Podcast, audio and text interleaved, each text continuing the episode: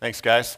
Um, a quick announcement before we look at the scriptures together. Uh, the Hope Pregnancy Center banquet is coming up. So, Hope Pregnancy Center is a ministry that we send a lot of people to to volunteer. We financially support as a church and want to encourage you to get involved. We'd love for you to support personally as well. Uh, Kyle and Jen Hall have a couple of extra tables. I know we've also got other people typically that, that uh, get tables, what it is is they pay for a table for you to come and have a free dinner, um, but then they give you the opportunity at the dinner to give to Hope Pregnancy Center. Uh, it's going to be a great banquet this year. Benjamin Watson, NFL player Benjamin Watson, is going to be the speaker, um, so it'll be an exciting time. It's on April 2nd, 6 p.m. If you are interested in joining one of these tables and coming to the banquet, uh, possibly giving there at Hope Pregnancy Center or just learning more about what they do, um, you can email Jen Garner Hall at hotrr.com. You can just take a picture of the slide if you want. It's also going through the loop that'll be after the service if you miss it.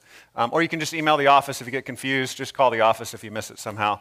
Um, but we would love to get you on the list. I think we've got some limited childcare available. If you've got kids and want to attend that banquet, it's April 2nd, 6 p.m.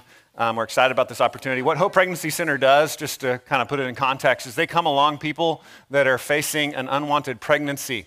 Um, and so uh, we believe in life. We believe that God um, gives life to, to people in the womb, and we, we can't take that away. And so, what we like to do is come alongside folks that are, that are tempted uh, towards abortion and say, hey, how can we help you uh, to keep this child? How can we help you to carry this child? Maybe put it up for adoption, maybe just help you physically with the process so that you can take care of this child. Uh, but that's the center of what Hope Pregnancy Center does is they come alongside people with an unwanted pregnancy and help them uh, to cherish it as life given from God. So, Hope Pregnancy Center Banquet, April 2nd. Uh, again, you can email Jen Garner Hall or email the office if you'd like to be in on that. All right, we're going to spend some time now looking at the scriptures. We do this every week. We believe that as we open up the scriptures, that God speaks to us, that His Holy Spirit meets us in this time and reveals Jesus to us we are particularly excited about this uh, habit we've had every week of seeing who Jesus is in the Gospel of John. This has been really fun. It's been really explicit, really clear, just looking at the stories of Jesus every week. And so we're in John chapter 8 this week. If you'd like to flip to John chapter 8, uh, if you don't have a Bible, it can be found in the Bibles you'll see under the chairs around page 892, I think. I haven't checked in a while. Um, I had to get a bigger print Bible, which is now not big enough. So my Bible doesn't match that Bible anymore. But it's 892, 893, in that range. And we're calling it this week, as we look at the, the second half of John 8, we're calling it the good son. The good son. Um, so the, the problem here, to set this up, is that we are rebellious children, guilty of cosmic treason. That, that's the problem that we all face as human beings. It's not just a problem with my race, it's not just a problem with your race, it's a problem with every human being. We are all of the race of Adam who rebelled. And we, just like our first parents, Adam and Eve, we rebel as well. We're not good kids, we're bad kids, okay?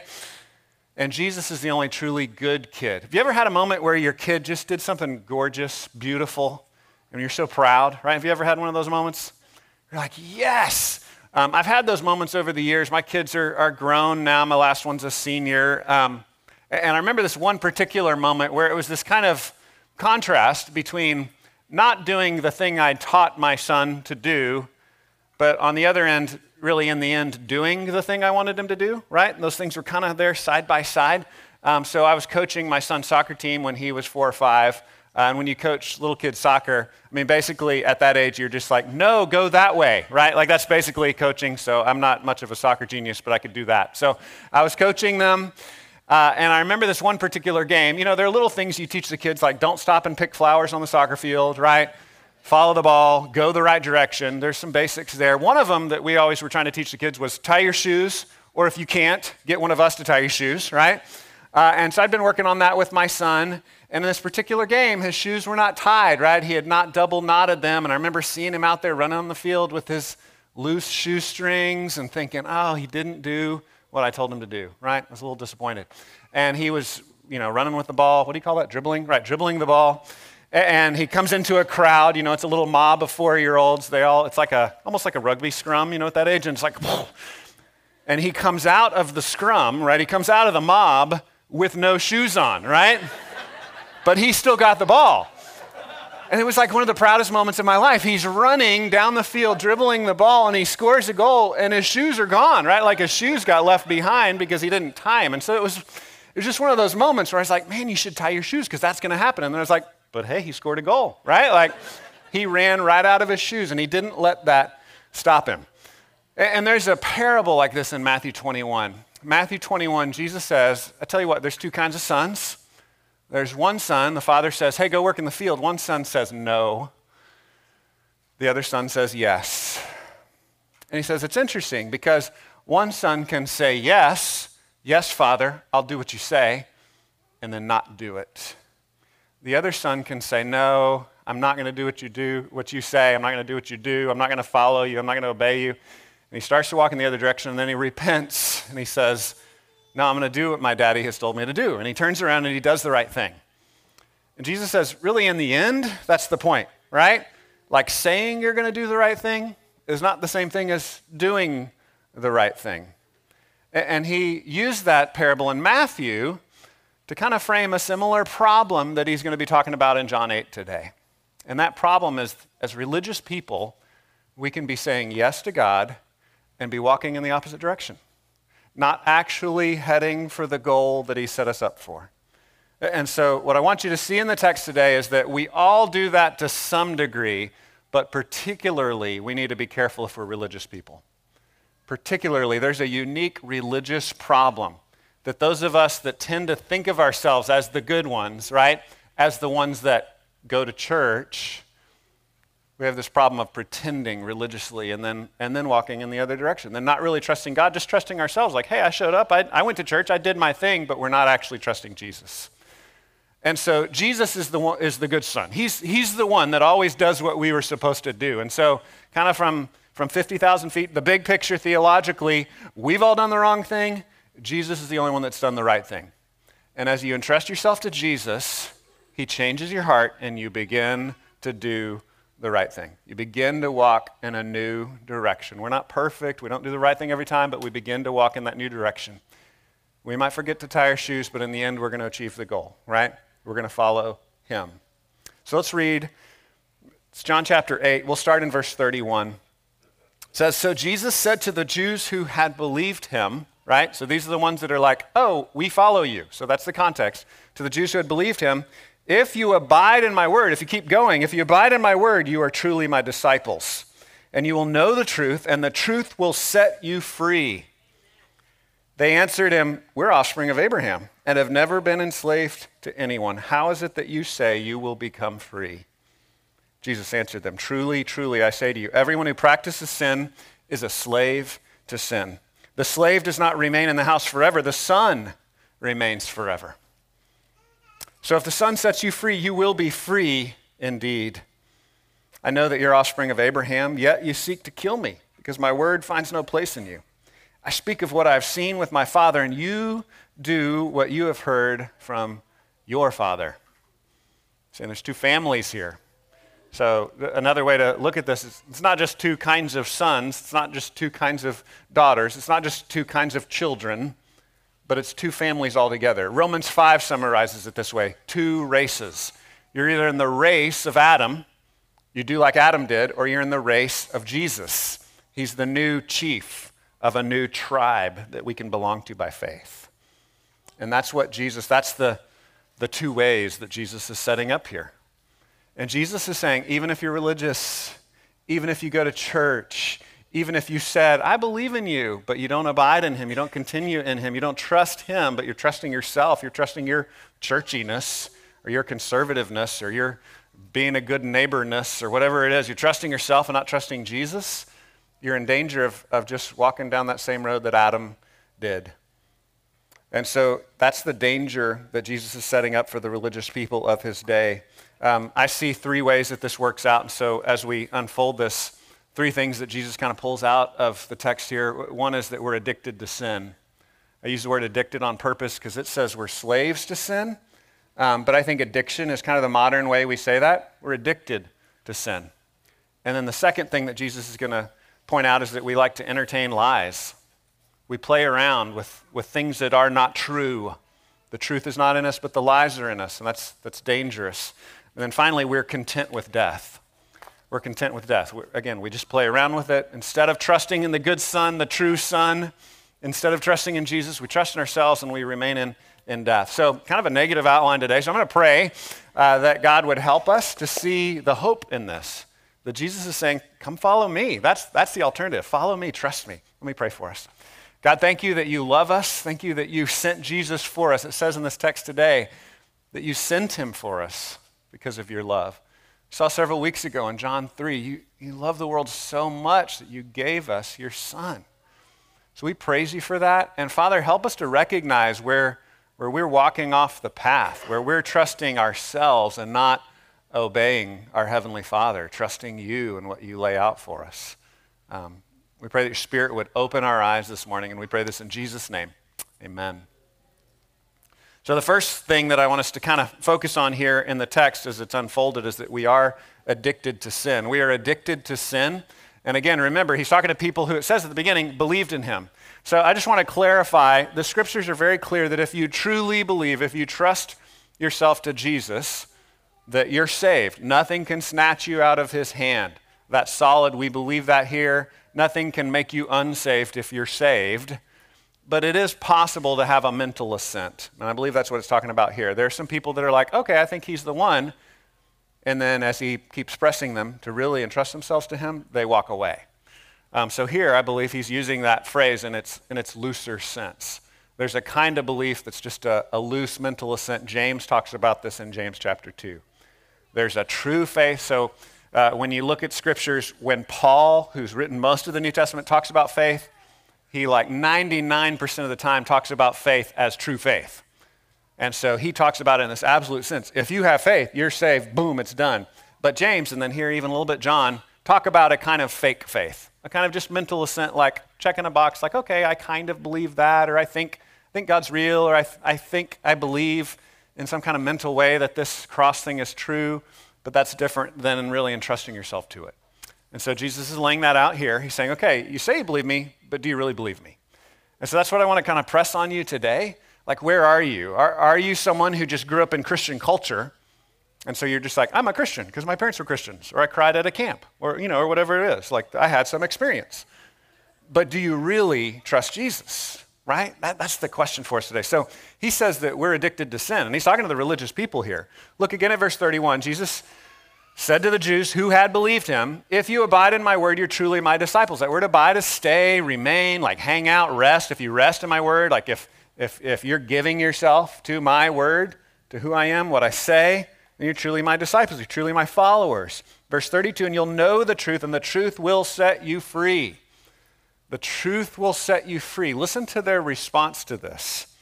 So they say in verse 33 We are offspring of Abraham and have never been enslaved to anyone. How is it that you say you will become free? So Jesus is saying, Hey, man, you got a sin problem. If you trust me, I'll, I'll set you free from that, that slavery, that addiction to sin. And they're like, How dare you say that we have a problem. That's, that's their answer to Jesus. And so I want to take myself out of this, right, and say, you don't have a gripe with me, but Jesus is asking you this morning, are you willing to come to him? And are you saying, how dare you say that I need to come to Jesus? Right? Is that rising up in your heart? How dare you? I've got, I've got this certificate of baptism. How dare you? I taught Sunday school. How dare you? I serve in the nursery, right? The Holy of Holies. How dare you imply that I'm enslaved to sin? And, and Jesus is saying, it's a human being problem. What's really fascinating is liberal scholars um, out of the German, it's called critical scholarship, the German tradition of scholarship, have said this is a problem passage because later on Jesus is going to say, you know, you Jews are really children of the devil. And so anti Jewish people have taken that to say all Jews are children of the devil. And they've, they've applied it badly, right? Kind of Nazi theology. And so there's this weird swing where, where people who really don't trust the authority of Scripture have swung and said, okay, well, we don't want to do Nazi theology, so we're going to just say that this is wrong. This chapter's wrong, right? John the Apostle or some other later writer, who knows, because we don't really trust the Scriptures, put this in Jesus' mouth. That's what people say to react to that, because we don't want to make it sound like Jesus is saying the Jews are children of the devil. Jesus is not saying all Jews are children of the devil. Jesus is saying all human beings are children of the devil. He's just talking to Jews in this moment, right? He's saying all human beings. We, that's, that's where we come from, right? Entrusting ourselves to the lie. And so there's this really interesting back and forth that we're going to see through the whole section.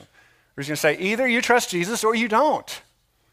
And if you trust yourself, again, I know this is pushing too hard, so, you know, pardon me, but if you're a really capable person, and we've got a lot of you here, if you're a really capable, really respectable, like you know how to do things, you do things right, your life is in order, you're, on, you're in grave danger of thinking that you are enough. And that is the theology of Satan. That's the theology, of Satan, and, and you're enslaved to it, and you don't even realize it. So you end up being enslaved to sin, right? And you're saying, but Dave, I'm not strung out on the floor, you know, doing heroin. I'm not enslaved. I'm not addicted. Because that's how the religious, strong people see it. They're like, well, we're not begging on the street, right? We're making our house payments and our life is in order and everything is clean and nice. Those are the people that Jesus is talking to here the capable, strong people. They're saying, You're still addicted to sin. You're addicted to sin. You're still a slave. They're like, How dare you? We're children of Abraham. What that response is saying is like, No, we're the good people, right? You've got it all wrong, Jesus. We're the good people. So those people, you know, with the drug problem, those poor people, those outsiders, those Gentiles, those non-Jews, those are the people that have the problems. Jesus is like, no, we all, we all have the problem. Look at verse 34. Jesus answered them, Truly, truly, I say to you, everyone who practices sin is a slave to sin. So that's where he universalizes it. If any of you sin, you're a slave to it. You're addicted to it. It's a human being problem, it's not just a Jew problem. Everyone who practices sin is a slave to sin. So last week I teased you with the um, Eskimo wolf hunter story. Remember that? I was like, I'm going to tell you the story. No, never mind. I don't have time. Uh, so I'm going to tell you this week. It's, it was in a book um, called like Great Illustrations for Youth Talks. Okay? I had this, this little book when I was a youth pastor, and all I knew were like five verses about the gospel, and I had this book that had great illustrations. But it really is great.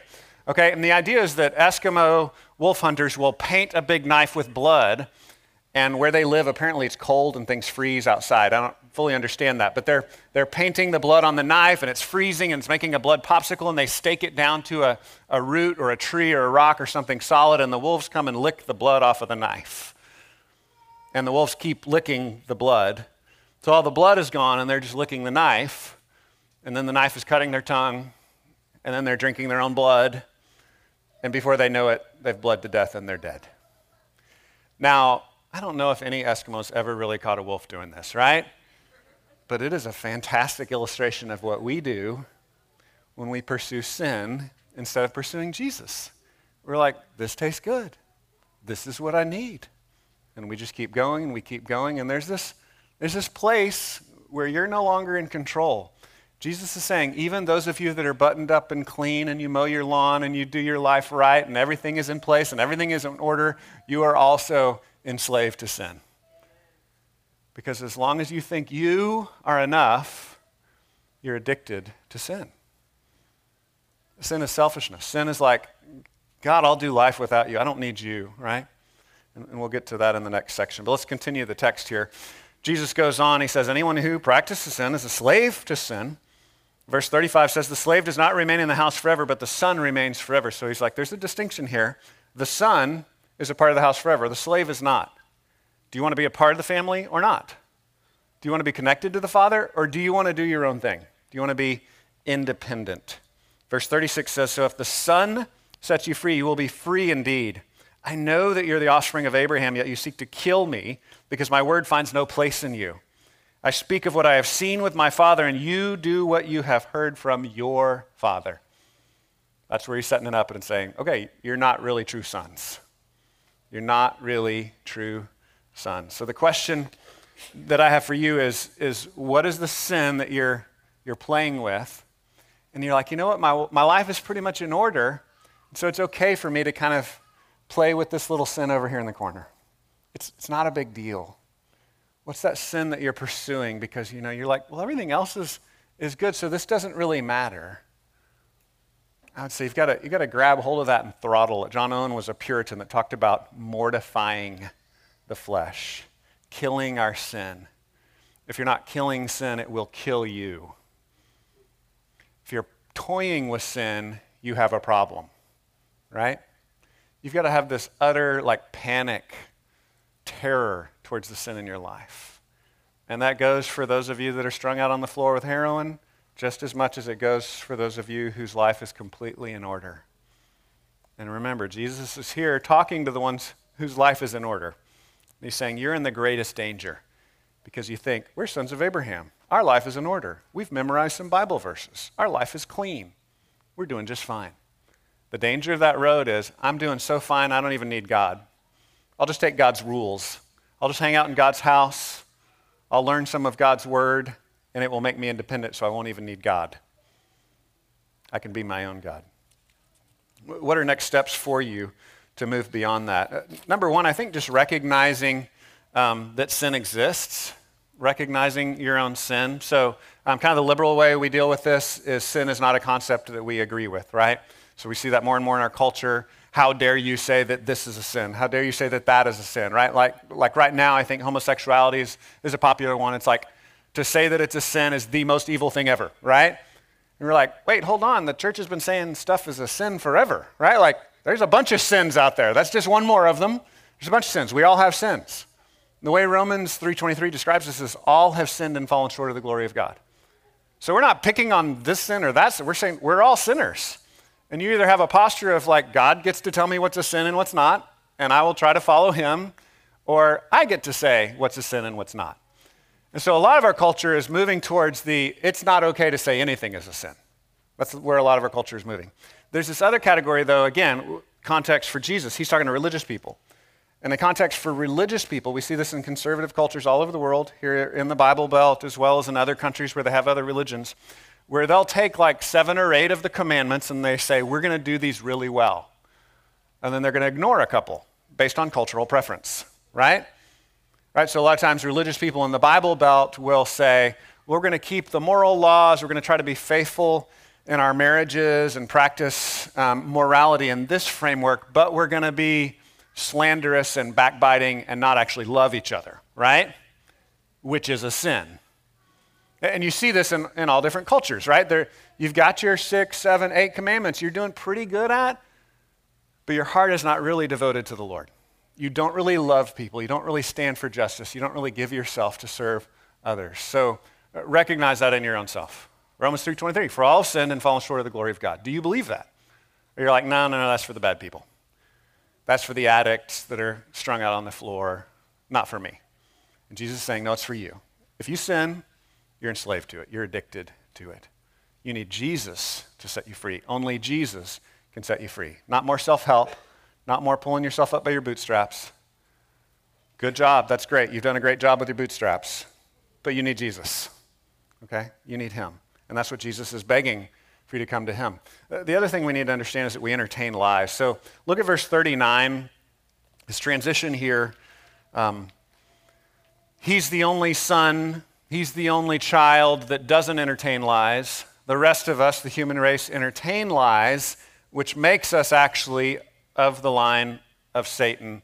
Um, like I said, Romans 5 says we're in the tribe of Adam, but Adam gave himself over to the lies of the serpent. And so we're going to see that here in this section. Verse 39 says, They answered him, Abraham is our father, right? So they're saying, We're on the good side. We're on the good team. Abraham's our father. We're Jews. Jesus said to them, If you were Abraham's children, you would be doing the works Abraham did. Remember what Abraham did? Galatians talks about this, Romans talks about this, Genesis, where you see the original Abraham stories, talk about this. Abraham believed God, he trusted God, and it was credited to him as righteousness. Do you fully trust God, or are you trusting in yourself? He goes on in verse 40, but now you seek to kill me, a man who has told you the truth that I heard from God. This is not what Abraham did. It's not what Abraham did. Abraham didn't say, oh, words from God, I'm going to kill the messenger. Verse 41 You're doing the works your father did. And then they said to him, We were not born of sexual immorality. We have one father, even God. Did you hear what they just did? They just threw him under the bus. They're like, Man, you, you came, I can't say the word because it's in church, right? Like you're this. You, you came from sexual immorality. We don't even know who your dad was. Like you had questionable circumstances in, in the way you were born. So you're illegitimate, but we're legitimate. Again, we're the good people, Jesus. You're clearly not the good people because we are the good people. And if, if you were good people, you'd recognize that we were good people, right? It's, it's tribal thinking here. Verse 42 Jesus said to them, If God were your father, you would love me for I came from God, and I am here. I came not of my own accord, but he sent me. Um, this is the understatement of the year, right? They just, they just like called his mother names, right? They just accused him of a, a background of sexual immorality. They were just like, I mean, maybe you've been accused of these kind of things. You're nothing. You're an outsider. You're scum. You don't count. That's what they just said to him. How does Jesus respond? He's like, no, you should love me. It's so calm. It's like bizarre, his response. Like, I would be freaking out, right? Like, wouldn't you be mad? You'd probably be swinging. You'd probably take a swing at him. And he's just, he's peaceful. No. If you were really from God, you'd love me because God sent me. I'm from him. I came from him. And again, John 3, that great section where Jesus is talking to Nicodemus, it's really clear. God shows his love to us by sending Jesus. He didn't just leave us here. So, one of the great objections to Christianity is how could God allow us to live in a world of suffering? Life is unfair, life is painful. The Christian answer to that is we don't understand all the whys, but we have a beautiful what, and that is that God sent Jesus for us. So we still don't, you know, like Job, we still don't have a full explanation for why. Why would God make a world where we suffer? I, I don't know, but He sent Jesus for me. I'm suffering, you're suffering, we're in this broken world, and He sent Jesus for us. And He proves His love by sending Jesus for us.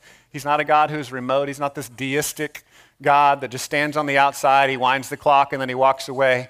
He's a God who has invaded our world, who's come into your suffering and my suffering, and He suffered in every way as we have, yet without sin. And so He proves His love for us in that. Jesus says, Here I am. God has sent me for you. You should respond to me in love, is what Jesus is telling them. And then he says in verse 43, Why do you not understand what I say? It's because you cannot bear to hear my word. You cannot bear to hear my word. You are of your father, the devil, and your will is to do your father's desires. He was a murderer from the beginning and does not stand in the truth, because there is no truth in him. When he lies, he speaks out of his own character, for he is a liar and the father of lies. But because I tell the truth, you do not believe me. Which one of you convicts me of sin? I tell the tr- if I tell the truth, why do you not believe me? Whoever is of God hears the words of God. The reason why you do not hear them is that you are not of God.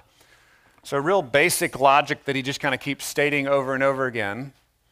You have an identity and you act out of your identity. So, if you are a peach tree, you're going to grow peaches, right? If you're an avocado tree, you're going to grow avocados. He's saying, You are a child of the devil. That's your identity because you're lying and you're believing his lies. Right? So, what's the original lie of the devil? Grabbed a picture here of a snake. No offense to the herpetologists, but the scriptures say that Satan was in the form of a serpent. Scripture says elsewhere like a dragon, right? We don't fully understand like what that looked like in that time, but we understand what he said. He said in Genesis 3, I think it's 14, he said this, you will not surely die. You will not surely die. That's the lie, guys. And it's so subtle, right? That's the lie that it, those of us that are religious, those of us that live a pretty cleaned up life, we're in danger of stepping into because we're like, I got this. I'm not going to die. It's not going to kill me, right? One of the biggest turning points I see with guys as we're working through porn addiction is actually recognizing that it's killing you. So, those of you that aren't getting help, those of you that aren't going to get help anytime soon, you're believing this lie. You're saying, it's no big deal. It's not going to kill me. It's not hurting anybody. You're not recognizing that you're actually killing other people, you're enslaving the people in the industry, as well as destroying your own soul. And that's the way it is with every sin, right? Just pick on that one because it's such a big problem in our culture right now. But everything, selfishness, whatever it is, You're like, it's not, it's no big deal. I deserve this, right? The old McDonald's commercial, you deserve a break today, right? I think that's a lot of times how we walk into sin. Um, not to hate on McDonald's. I, I, like, I like their burgers. Can I, can I make a countercultural statement? I think McDonald's is pretty good. Um, but we, we walk into the like, I need a break. I deserve this. It's not going to hurt anybody. It's no big deal. That's, that's the kind of lies that we're telling ourselves. That's the lie that the serpent said. Adam and Eve were like, no, God told us not to. And the serpent was like, it's not going to kill you. Underlying that is God is holding out on you. There's joy and fun to be had if you disobey God, and you're not going to get that if you obey Him. So the choice that we make, the choice that Adam and Eve made, was we'll take the, the blessings of creation and we'll decide how to steward them. We've got this whole buffet of creation. We're going to decide how it is to be enjoyed, and we'll, we'll separate ourselves from the Creator. We don't want a relationship with the Creator. We just want His stuff. We don't want Him. And so Jesus is saying, that's what you're doing. You're opting for independence, being your own God, instead of dependence on God the Father. And what does dependence on God the Father look like? It looks like accepting, trusting, abiding in the words of his Son. He's like, I'm the rescue mission. Jesus is saying, I'm here. You've been needing me for thousands of years, and, and now I'm showing up, and you're saying, No, no, no, we got this, right? No, we'll, we'll be fine. I, I need us to think about it like this What are sins we need to confess? What are sins we need to admit where we are saying, it's not going to hurt me. Surely I won't die. What are those things? Just kind of examine your own heart. Ask the Holy Spirit, like, Lord, show me, are there things in my life that I just haven't even realized at this point where I'm just saying, it won't kill me? Surely I won't die? We need to recognize that and, and offer that to Jesus. We need to have this kind of complete surrender of like, okay, Jesus, whatever you say. Instead of Instead of independence, I can do it myself. Dependence. Jesus, whatever you tell me to do, I'll do that. I trust you. I'll, I'll follow you. I'll, I'll do whatever you say. Okay, last section here. Well, one more, one more quote before we move on. Um, we show our sonship of the father of lies by retelling that lie in our own life. And this was a quote I thought was really helpful by Sinclair Ferguson, and we'll move on. Sinclair Ferguson says this the notion that we are children of God, his own sons and daughters, is the mainspring of Christian living. Our sonship to God is the apex of creation and the goal of redemption. So as I said, this very negative kind of outline here. It's a lot of accusation where Jesus is saying, You're believing the lies. What's, what's the opposite of that? So we confess areas in, in our life where we're believing the lies, and we're, because of that, showing ourselves to be children of the, of the liar, of the devil. The opposite of that is entrusting ourselves to Jesus, which, which makes us children of the living God. Remember John 1 that sets all this up? He gave the right to become children. Children not of the flesh, children not of our, our race or our tribe, but children of God, born of God, to all who received him, to all who believed in his name. And so, the way Ferguson talks about this, and a lot of other authors I've liked, is are we living as orphans, thinking I've got to do life on my own, independence, or are we living as adopted children? So I can, I can be an orphan where I got to take care of myself, and then I get adopted into the family of God by what Jesus has done for me. And then I know He's going to take care of me. I'm in His family. It's going to be okay. So I want to give that, that positive side. So don't be the one who entertains lies, be the one who loves the truth that God loves you live as a son, as a daughter of God. As Ferguson says, this is a little book he has. It's really good. It's Children of the Living God. Fantastic book. It's really short. For those of you who don't like long books, Sinclair Ferguson's book is fantastic. Children of the Living God. It's just all about living as a child of God, living in the truth. So, last point, we're content with death. And so, we're happy to just live in our lives, right? Continue to be addicted to sin, thinking, uh, I'm not really a slave because I'm one of the good people, right? And we entertain lies, thinking I'm fine, I'm independent, I'm strong, I'm healthy. And what that means then ultimately is we are content with death. So let's look at verses 48 through 59. Verse 48 the Jews answered him, Are we not right in saying that you're a Samaritan and have a demon? Um, it sounds conversational when I say it. I think they were probably screaming at him, right? Like they were probably yelling at him. Uh, there's probably some Mediterranean close talking going on here. Verse 49 Jesus answered, I do not have a demon, but I honor my Father, and you dishonor me. Yet I do not seek my own glory. There is one who seeks it, and he is the judge. So he's like, one of the proofs that Jesus is laying out for them, he's like, I've never sought my own glory. God the Father glorifies me.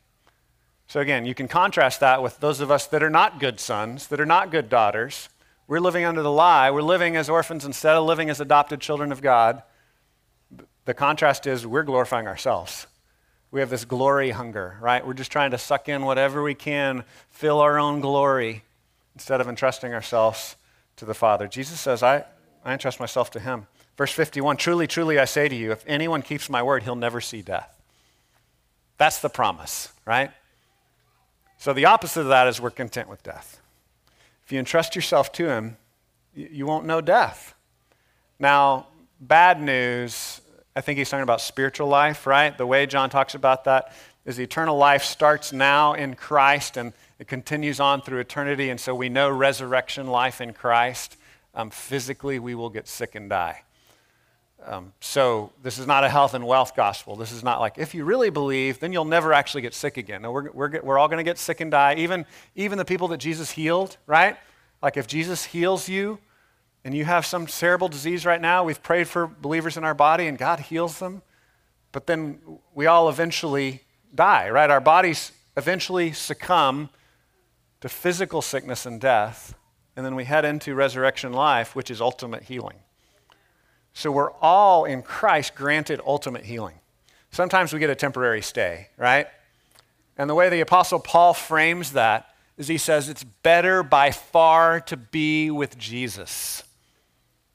But we don't have the authority to make that decision. Jesus gives us our orders. So if Jesus says, I'm going to heal you so you can stay in this rotten world and, and serve me longer, I'm going to heal you so you can be in this world of suffering and death and carry your cross and be my disciple, then we say, Thank you, Jesus, for healing me. I'll keep suffering in this world. That's what healing means. Healing means prolonged suffering in this world for God's glory.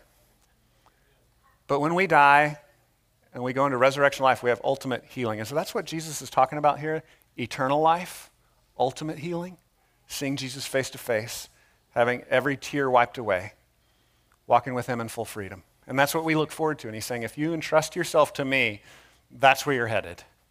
That's the promise. And that's what enables us then to live radically now, right? To actually love other people, to no longer be selfish, to hold on our things more loosely, to hold on to our life more loosely, to be free to serve and to love other people. Because we know, you know what? In the end, I'm going to be good. Jesus is going to take care of me. Problem is, so often we, we're content with death. So again, verse 51 Truly, truly, I say to you, if anyone keeps my word, he'll never see death.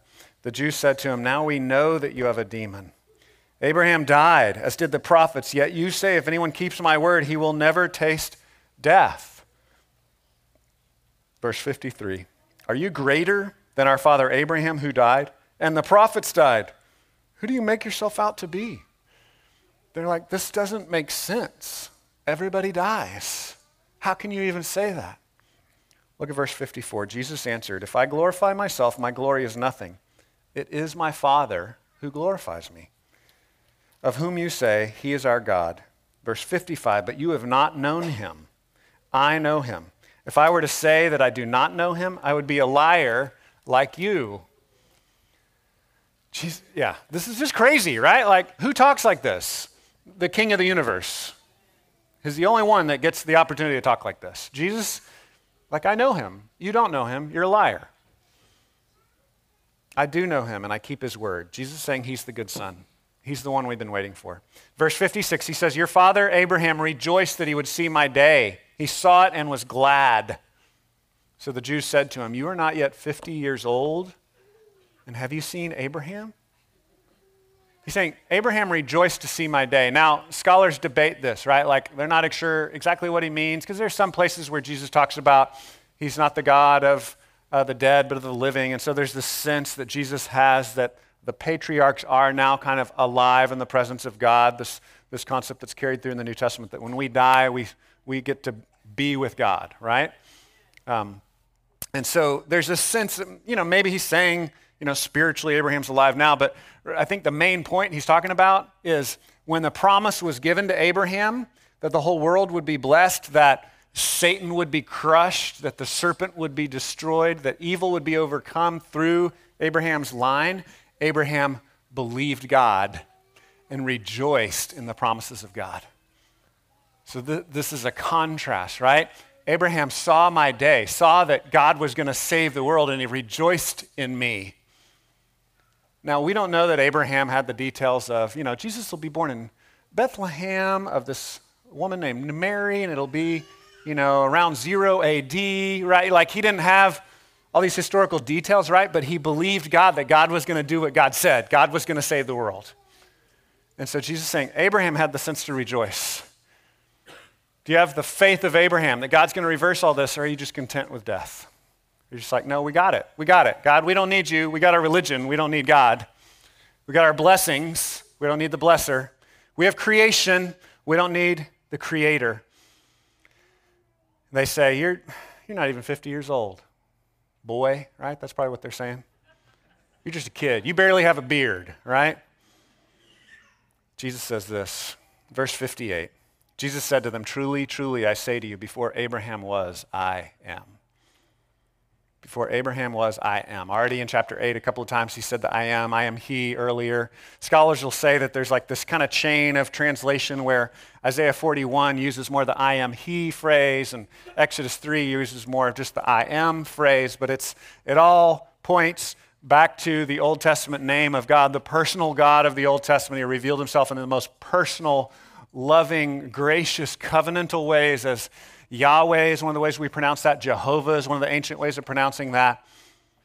And the name just means I am. It's God revealing himself as this ultimate, objective, loving, faithful, gracious God. And Jesus is saying, that's who he is. He's saying, I am. And he could have said it in different ways, but he said it this way on purpose. There would have been cleaner grammatical ways to say it. He, he purposefully picked the way he said it so that they would know he's associating himself with the God of the Old Testament. He's saying, I am that God. I was there. I was with him. I was the one making promises to him. That's what Jesus is saying. So, what's their response? Verse 59 So they picked up stones to throw at him, but Jesus hid himself and went out of the temple. So, Jesus says, You're dying. If you would come to me, you'd have a way out of death. And they say, okay, we're going to kill you. They pick up stones to destroy him. They're content with death. The C.S. Lewis quote I read last week it's, we're like kids making mud pies in a slum, having no concept of a vacation out at the sea. God is saying, Come to me. I've got so much better for you. Why are you content with death and suffering? He's inviting us to come to himself. One of my favorite uh, books early on in the Christian life. I read a couple of books by this guy named uh, Bob George. Um, and he, I think that's a scene from Portlandia, but it's people dumpster diving. And he tells a story about a restaurant owner who found someone eating out of the dumpster, and the restaurant owner says, Man, I don't, I don't want you to suffer like this. I want you to come in. I'm going to give you free food. He brings them in and he sets out a menu before him. He's like, You can have whatever you want. And the, the guy says, I'd, I'd rather go back out and eat trash out of the dumpster. And of course, it's a ridiculous story. None of us would do that, right? But the scripture frames it and says, yeah, that's what we do every day. That's what we do when we choose sin. We're saying, I'd rather get out of the dumpster than entrust myself to Jesus. And Jesus is saying, he's, he's the only way out. So again, hear this. The solution is not, well, okay, I'll just stop sinning, right? To be clear, that is the command, and that is the direction we should go. But the only way we can do that is by turning to Jesus, right? So if you're sinning and you're walking in this direction, you're just like, I just got to stop this. I just got to stop this. The only thing that can break sin's hold on you is Jesus. Thomas Chalmers talks about the expulsive power of a new affection. When something grabs your heart that you love more than the sin, then that will pull your desires in a new direction. And the way this is described as the new covenant is the writing of God's law on our hearts. And so, yeah, maybe we forgot to tie our shoes, but now we're going the right direction, right? And, and maybe we look stupid. Maybe we look silly, but we're, we're following the goal. We're going the way that we should go. We're entrusting ourselves to the good, to the good son, to the one that's done everything right. And so Christian theology says that Jesus' perfect righteousness, his perfect obedience is imputed to us as we entrust ourselves to him. If you look to Jesus as the source of your salvation, God sees you through Jesus. God looks at you with, with sheer delight, with love. He sees you hidden in Christ. He sees you as beautiful and as righteous, as just. You're hidden in Him. And He says, You are now safe in Jesus, and I delight in you. And now, because of that delight, follow me. Begin walking in new life. Begin obeying me because you are so confident of my love for you. Stop sinning because you know that I love you. You know that I love you. Let me pray for us. God, we thank you for the grace you've offered us in Christ. We thank you that you call us to entrust ourselves to the good Son. We pray that you would continue to lead us and shape us by this glorious gospel that grabs hold of our hearts. God, we recognize that none of us have been good kids. We've all done the wrong thing. We've walked in the opposite direction. We've tried to do life on our own. But you offer us adoption in Christ. You make us your children by grace. Help us to trust you and to walk with you. We pray in Jesus' name. Amen.